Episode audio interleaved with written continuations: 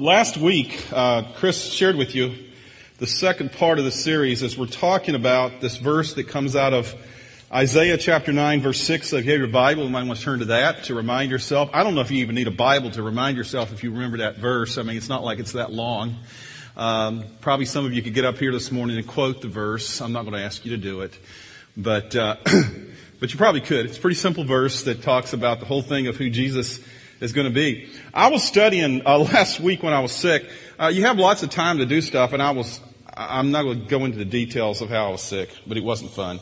Um, but uh, I was laying in bed, feeling achy, and so I couldn't sleep, and so I just kept, you know, researching things just to kind of keep my mind off everything else. And I was looking in, a little bit back at the history of Santa Claus. Do y'all know that uh, anything about this history of where we get modern day Santa Claus from? You really don't care? Well, I'm going to tell you anyway. I thought it was interesting because because uh, actually there's a historical figure, a real historical figure. His name was Nicholas. He was known as Saint Nicholas. He was born in uh, in a place, in a little town called Patara, which is now in Turkey, uh, in the third century. Uh, Saint Nicholas was a guy who uh, in the UK is called Father Christmas. Uh, he was this true historical person that was born there. He was born of wealthy parents. Uh, he, but his parents died of an epidemic when he was fairly young. He inherited a lot, large sum of resources of, of money, and he used that inheritance, though, uh, even as a young person, as he got, grew older, he used it to help the sick and impoverished, and he dedicated his life to serving God. Uh, eventually, he became what was known as the Bishop of Myra. I don't know where Myra is; it's another area of Turkey, but he became the bishop of this town. He, he became a, a religious figure there. Uh, and he was famous for his generosity, uh, but because of his generosity and also because of his dedication to God, uh, he was. It was said that he was uh, imprisoned for his loyalty to Jesus Christ under uh, the Diocletian um, persecution, which was something that happened in that period of time that many Christians were persecuted.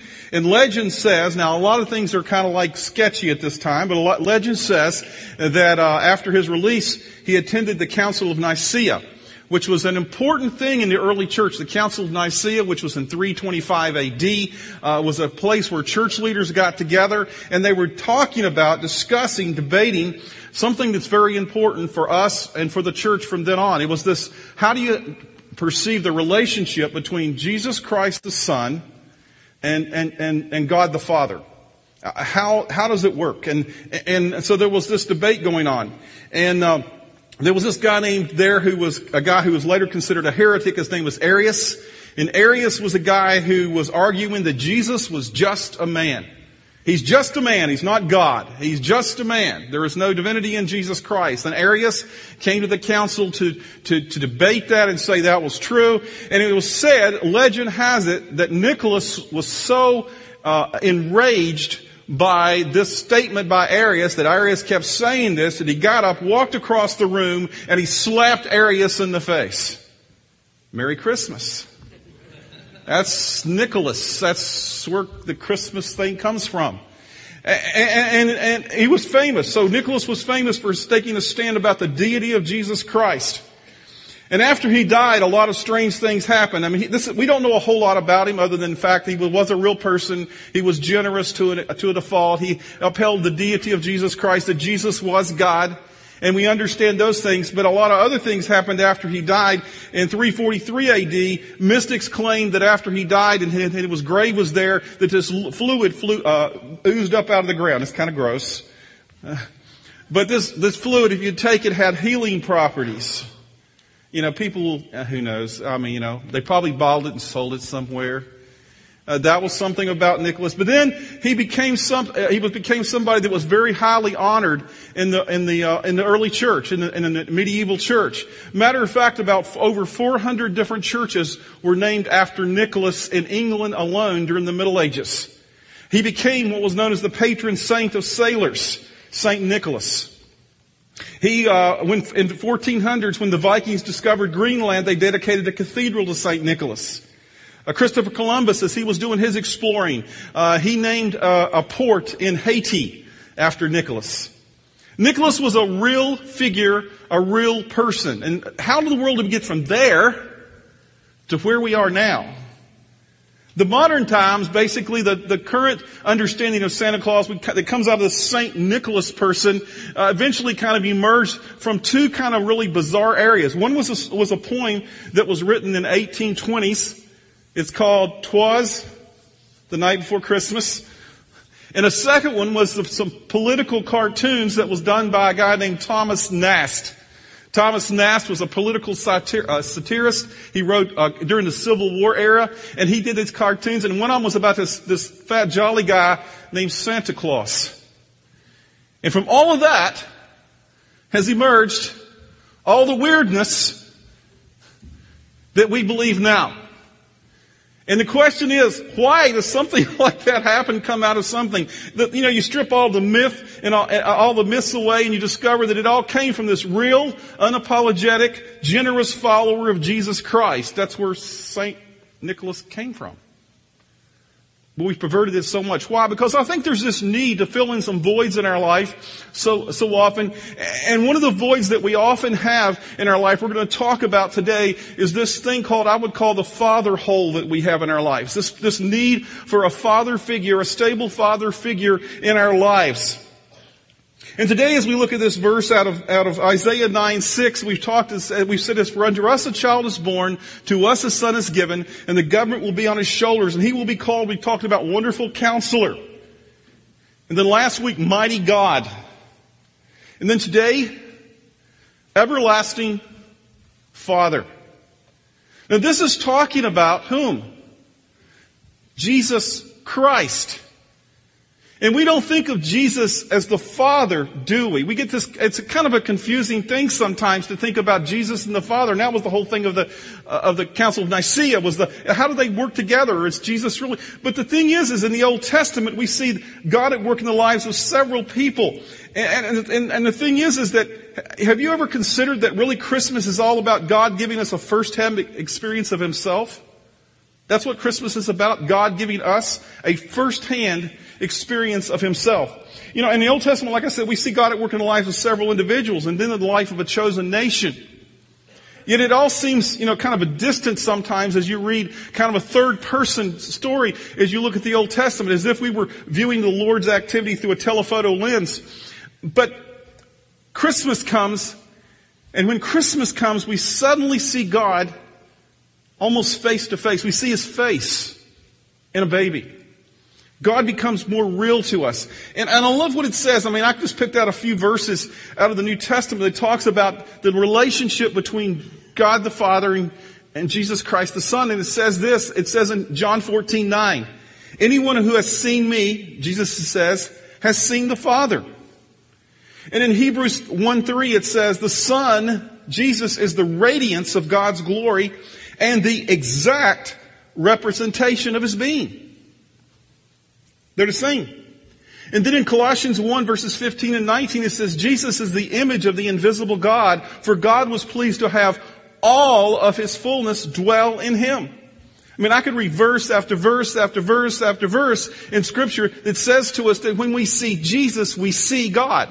Now, it's not all that we can see because we, God cannot be contained in a person.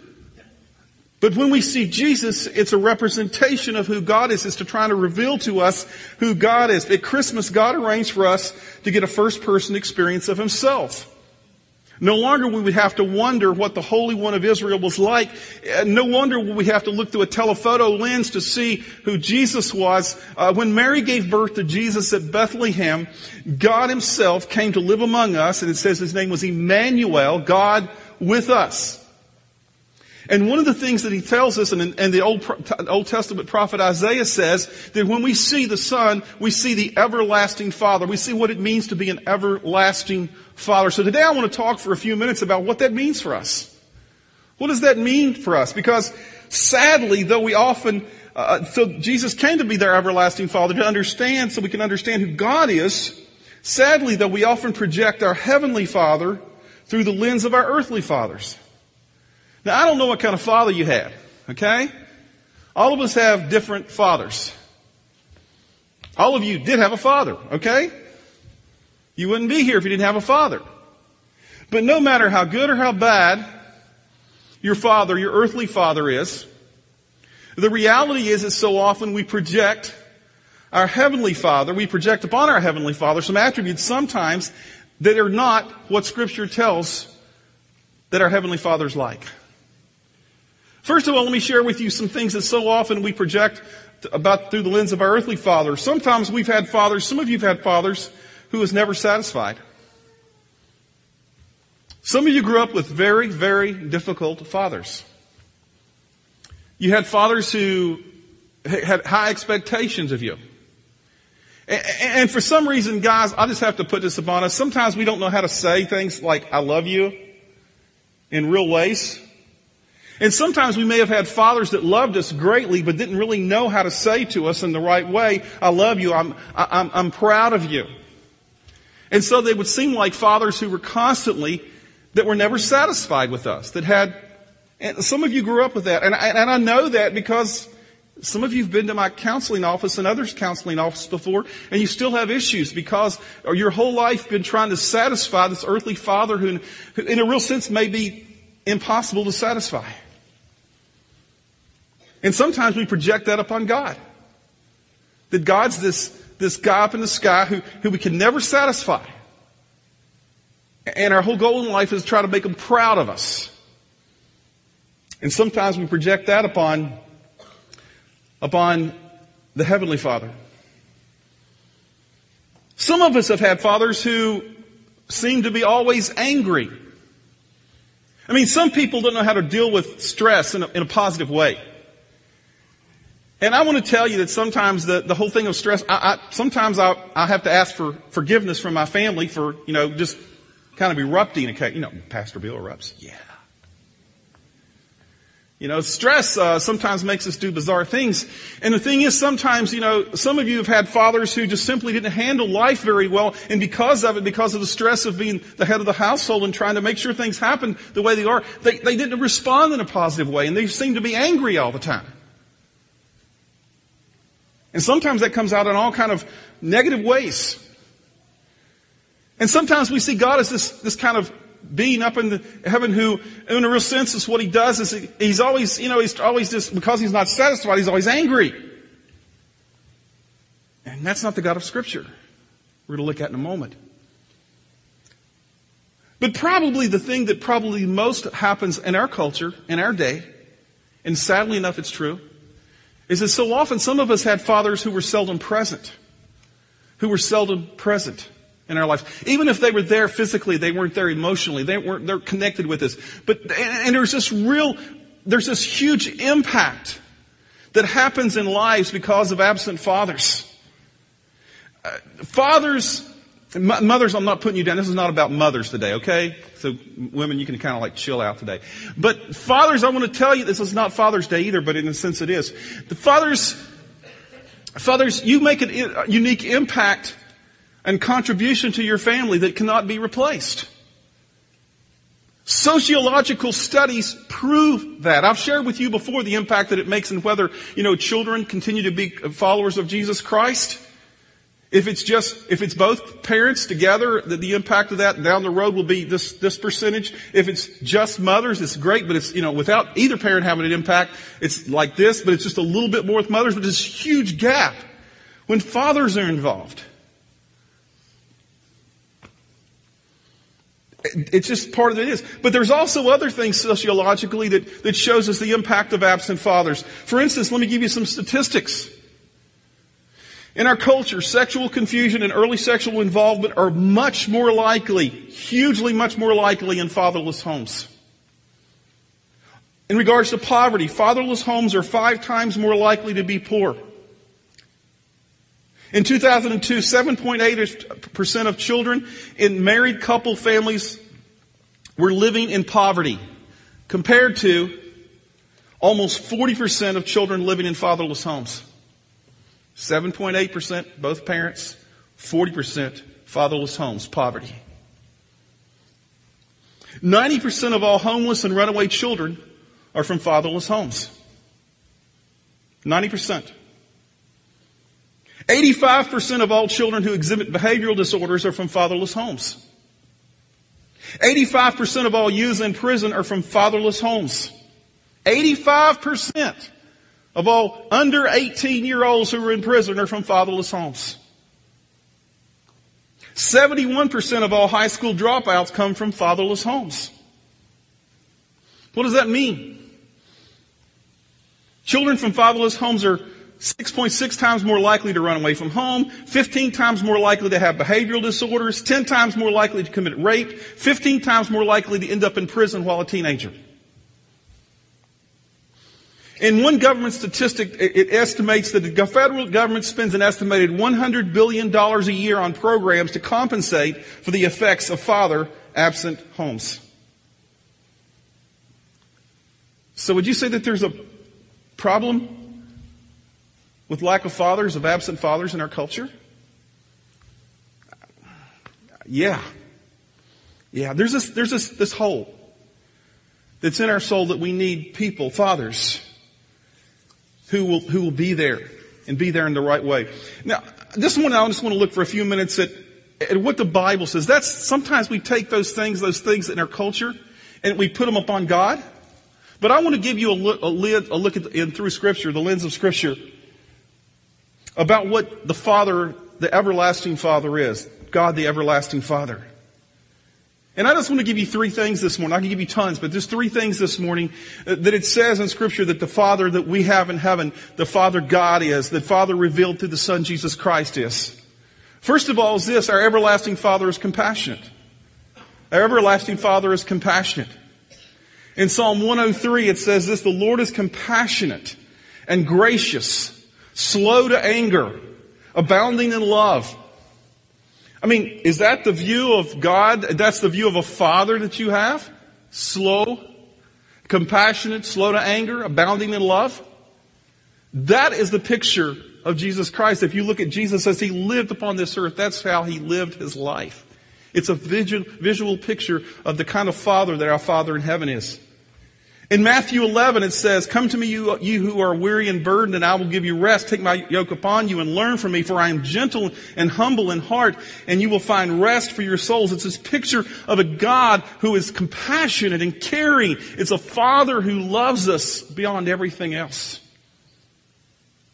I love the story of a little boy who had, a talented little boy who was taking piano lessons. And this little boy, as he was taking piano lessons, his mother realized very clear, early on, as he was a young child, that this kid was very exceptionally gifted. Even the teacher, the piano teacher said, hey, this, this child will, is going to be really something. He's just incredible. But the problem was, like a lot of kids, the, the boy grew tired of the piano. He, yeah, he did his scales, he did his chords, uh, but he wanted to quit. And this was a long time ago, and, and, and about that time it was announced, and he lived in, in, in Europe, and about that time it was announced that and if I say this guy's name right, Ignacy Paderewski. Paderewski. I never heard of Paderewski before, but never his first name. He was a famous concert pianist, was going to come to their city. And the boy's mother thought it was that maybe taking her son to the performance of this incredible concert pianist would motivate him to continue the piano and, and achieve uh, uh, uh, you know some level of, of competence in that. And finally, the big day came for this, this concert to happen. And a large crowd gathered in the auditorium waiting for the master. And while the expectant ticket holders talked and milled about, this little boy wandered innocently up onto the stage where the, this big giant black grand piano was sitting there. And as he's sitting there on this, as he's sitting there on the stage, the little boy got up on the piano, just kind of ignoring everything else. You know, little kids can do that. They can be oblivious to everything else that's going around them. Got up and sat down on this piano and began to play chopsticks. Well, the people began to notice what was going on, and finally some of them tried to coax him off the stage. I don't know where the parent was at this time. And then two or three even booed him, but the little boy continued to play the tune. And then Paderewski, as he was off stage, he noticed what was going on and he quietly walks onto the stage and as he, he comes up behind the little boy, he puts his arms around him and he begins to play together, he and the little boy, this incredibly beautiful music from a fam- famous concerto. And the music was incredible, and, and while Paderewski was playing, he continued to whisper into the boy's ear, don't stop. Never quit. Don't stop. I'm here. I'm going to help you. You see, sometimes we want to quit and sometimes we think our Father in heaven just kind of like unpleasable and, and that's not the picture we see at all. It, it, you know, the picture I believe in scripture is this compassionate God is one who has his arms around us saying, don't quit. I'm here for you. Keep going. So the first thing is, is that we have this Father who's compassionate. Secondly, in scripture we see an everlasting Father who cares. Who really does care. He's not this absent father who is, somewhere out there. He, really does care. I love in Jeremiah 21, one of my favorite, favorite verses in all of scripture is Jeremiah 29, 11, which says this, it says, for I know the plans I have for you, declares the Lord, plans to prosper you and not to harm you, plans to give you hope and a future. And the incredible thing about that is that that's the kind of Father God that we have. He's not trying to, I mean, he does care and he, he wants to help direct your life and he wants to keep his arms and he wants to direct you and help you along the way. And, and he's not this distant, care nothing God who's angry all the time. Some of you may know this story. Uh, you, back in 1992, all of you remember the Olympics back then, I'm sure. Yeah, sure. Maybe, maybe not. You'll remember this story though. But it was interesting that year in the Barcelona Olympics, there was there was a, there was a, they were getting ready for the 400 meter um, the 400 meter uh, run, and it was the semifinals of the 400 meter run. And there was eight guys that were going to get on the track and, and they were going to run just one lap around the track, 400 meters. And as they were going to run around the track, the top four guys that were, that were going to be there, that one, the top four guys out of those eight got to go to the finals of the 400 meter run in the Barcelona Olympics. And one of the guys that was there that was on the track that day was a guy who was one of the, the favorites to win it. His name was Derek Redmond. And Derek Redmond was a guy who, who, uh, had had a tough luck and had some, some, some injuries and stuff, but he had seemed to be healthy for a while. And they got up, they lined, they took off, and they were running, and Redmond was like tied for first place and going around the curve, and he got about halfway through the track, and all of a sudden he just pulled up because he had, he, he, he had tore hamstring. And he fell to the track, and, and then everybody else, obviously at that point his chance for a medal, his even chance to even get in the finals was gone, but he had been practicing. This, this was kind of the end of his career. He'd been doing this for years. And everybody kind of like wasn't paying attention. And all of a sudden he gets up off the track and he starts hobbling and limping around the track. And, and, and everybody's, you know, was kind of like, what's he doing? And, and he decided in his mind, he said, I can't win a medal, but I'm going to finish. And as he was going around the track, it was, it was, it was painful to watch him going around that track because he could barely make it. Have you ever had a torn hamstring? It hurts. And as he was going around the track, something amazing happened. Out of the stands comes this guy with a t-shirt and a baseball hat on. I don't know how he got through security, but he made it through security some way, runs out onto the track, puts his arm around Derek and starts encouraging, talking to him and taking him around the track. And, and they go across the, eventually after a lot of anguish, goes across the finish line. And that guy was Derek Redmond's father. His father said later, he said, he said, we've been through this, we started this together, and we're going to finish this together. See, that's a picture of the God that we have. A God who cares. You know, it doesn't always prove that, say that everything's going to be perfect, but he says as we limp along life, as we go through the difficulties of life, he says, I'm going to be there with you. I'm a father who cares. A father who cares. Lastly, I think the scripture tells us, if nothing else, it tells us this, that our everlasting father is always there. He's always there. In Hebrews 13:5, it says this, "Never will I leave you. Never will I forsake you." Now, how long is never? Is there any time when never quits? Never means this in the Greek it means never. Okay? It's not any strange word. It means never. He says he'll never leave us. God doesn't forsake you because you mess up. God doesn't forsake you because you fall away. God doesn't, He's always there. He's ne- he never leaves us. He's not like the absent fathers in our culture. He's not that way at all. I want to close with another story. This day's story day. Had a lot of time this week to look up stories. I was sitting there crying all week reading stories. It's terrible. And I don't know if this one's true or not, but whether it is or not, it, it touched my heart. Because it's a picture of who I believe God is. The story goes this way. One Christmas season, it seemed colder than usual. And the temperature had dropped three to four degrees and the flakes of snow had begun to fall. And a man driving down a deserted street in a, in a small town noticed a young boy, about seven or eight years old, huddled alongside a building. How strange, he thought. What is such a young boy doing out in the bitter cold? And the man quickly drove up to the boy and stopped his car and he rolled down his window and he asked, son, is everything all right? You need to get out of the cold. You'll freeze to death out there. I can't, sir, the boy replied through chattering teeth. Puzzled by such an answer, the man stepped out of his car uh, to speak with the boy face to face. He could see that the youngster had been crying. Look, son, he said, I'll take you home. Are you lost? What's the matter? Mister, the boy replied, I can't go home. Sure you can go home, the man answered. Where do you live? I live right up there, said the boy pointing to the second floor apartment building behind him. Now even more confused, the man told the boy, well, son, get out of the weather and run home. You don't understand, the boy replied. My daddy gave me five dollars and told me to come down here to this store. He gave me a list of things to buy.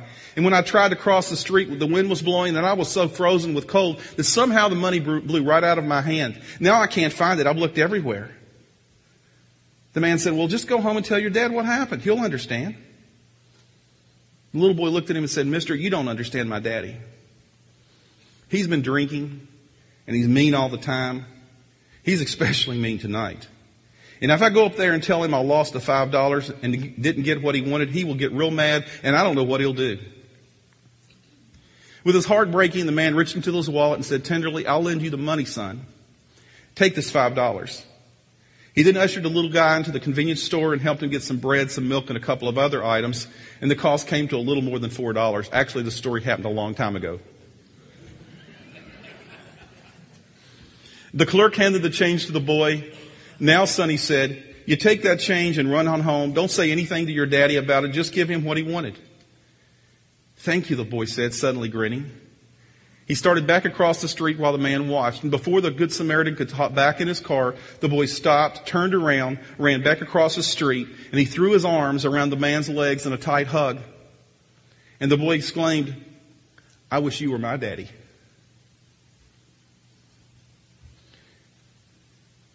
Then the youngster spun around and he bounded up the steps to his apartment.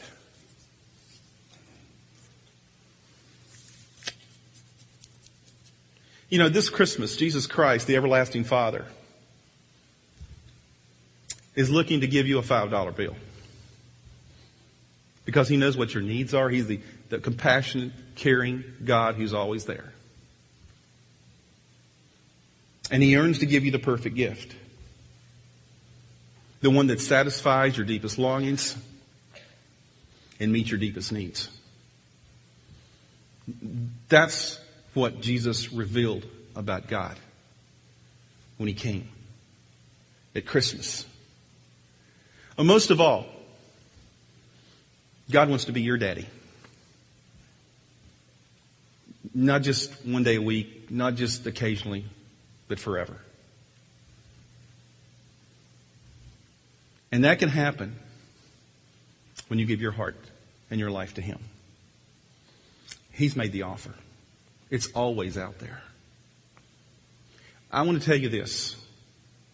Regardless of how good or how bad your earthly father was, they'll never, that earthly father will never fill up the father hole that we have in our heart. Because only God can do that. God, the everlasting Father. Let's pray. Thank you for listening to Great Oaks Community Church's weekly podcast. For more series and podcast information, go to greatoakscc.org.